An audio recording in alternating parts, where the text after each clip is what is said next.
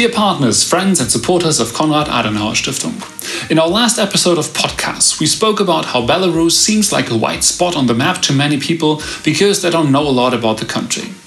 We are still working on changing this, while today we want to draw your attention to the fact that you probably already know more about Belarus than you are even aware of. If you use social media and a smartphone, which you probably do since you are listening into this recording, it is not unlikely that you have already come across software products from Belarus. Maybe you have even been using them without realizing their origins. Have you ever heard about the messenger Viber or the map service Maps.me? Does the online game World of Tanks ring a bell or the smartphone application Say Games? If you are into taking funny pictures with creative filters, gimmicks, and add ons, you must have come across MSQRD or Masquerade, a face morphing application for Facebook. All of them are made in Belarus, and there is a story behind them which is surely going to surprise you. Belarusian IT sector has its own fairy tale. From the founding of High Tech Park in 2005 as a special business environment for IT business to the 6.5% share of the sector in the Belarusian GDP in the end of 2019. In this story, you can find all the magic happenings. Some of them are so typical for Belarus. The first billion US dollars as the revenue of HTP in 2012, arrest of the head of the company VP Capital, the biggest taxpayer of the year 2017 in Belarus, Viktor Prokopenya, in 2015, discharge of the founder of the high-tech park Valery Tsapkala in 2017, and his replacement with a functionary from the presidential administration, Vsevolod Yanchevsky.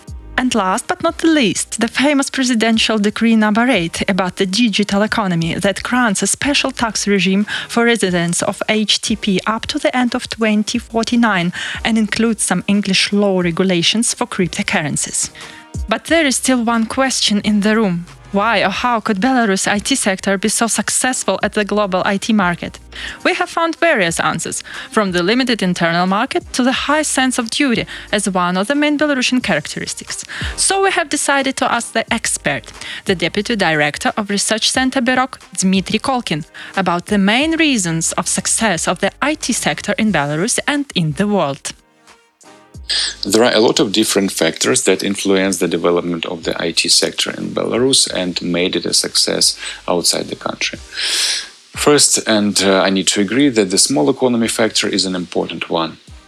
It makes us think outside the borders of our country in order to be competitive in, in, in the international markets we know that the most demand for the IT products and IT services is coming from the from the international markets.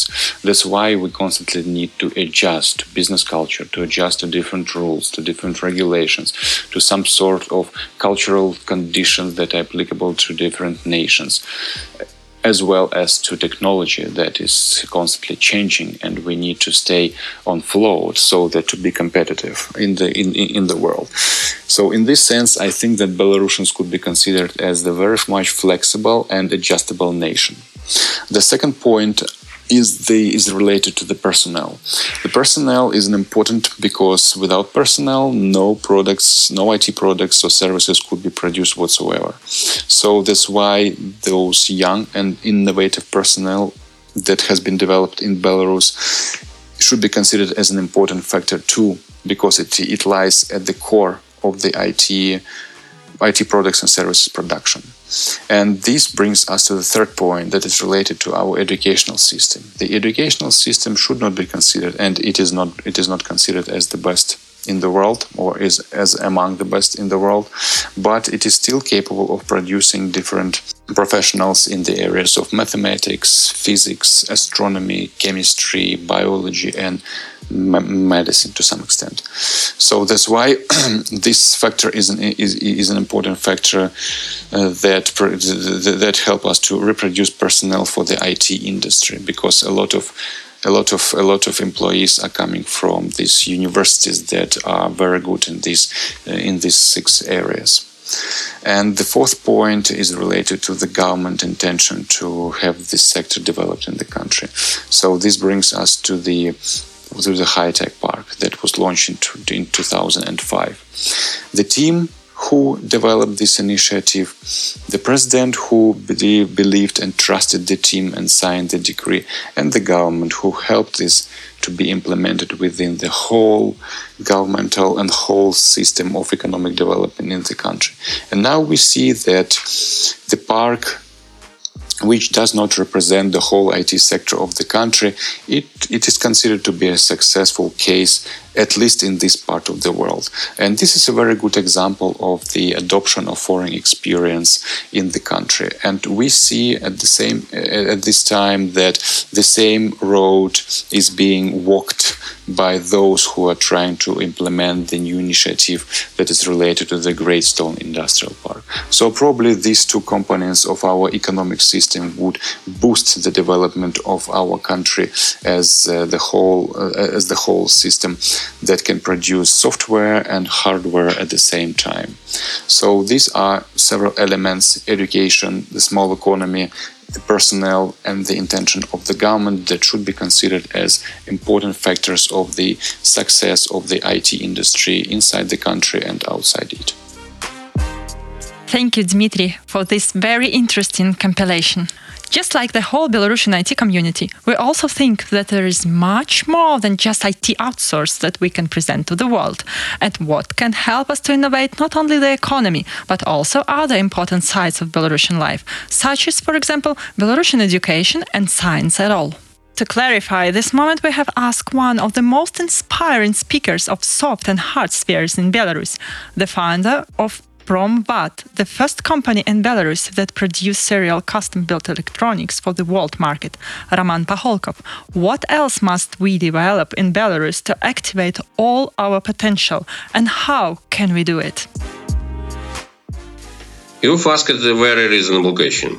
It may seem that we lack something, some new elements. In fact, we already have the right players, but they are not working together properly yet. Uh, we have separate elements of the ecosystem in high tech and electronics. We have startups, the first investment companies, the Association of Advanced Instrument Manufacturers, uh, universities, um, and scientific organiz- organizations for engineers. All seems to be fine. We have everything for successful development. And yet, the links between all these elements are still too weak or even missing. This is a very common situation for major business ecosystems. Its members can't unite right away and start working together for their common goals. And now we see that in Belarus. Of course, we are inspired uh, by the world experience in this sphere, and we want to run this road faster. At the same time, each country and each ecosystem has its own path and unique features. And this is a good thing. We are all different. And that is why we can complement each other. Belarus has good chances in certain uh, industries uh, that are related to hardware. For example, uh, in medtech or solution for healthcare. Also, we have great opportunities to create mixed solution in the IoT sector or the Internet of Things. I mean solutions at the intersection of software and hardware. And I believe this is our biggest chance. Why?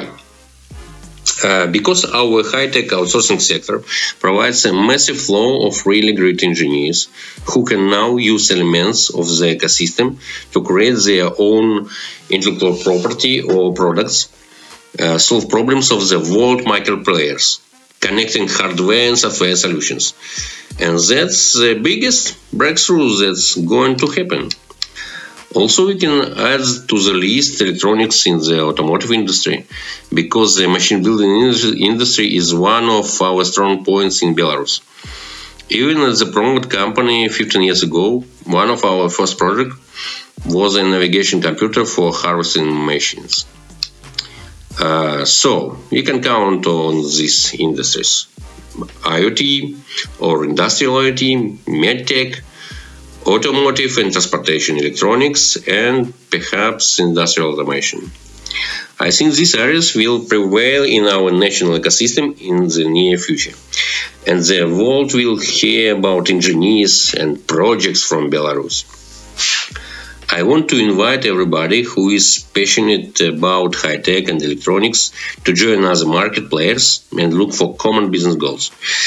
That is why we have launched an open group, Hardware Ecosystem, at LinkedIn. Everybody can join it.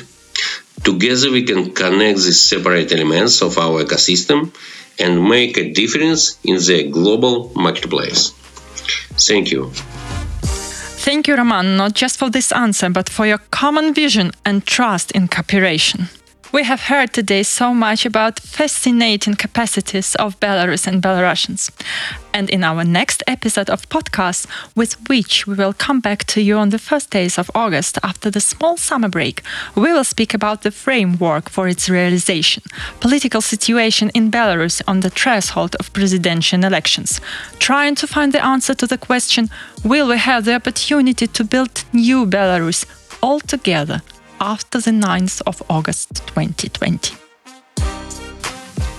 Building is also the keyword for many of our activities. Building networks, mutual understanding, and partnership between our countries, meaning Belarus and Germany in particular, but also the whole region, is one of our guiding goals and principles.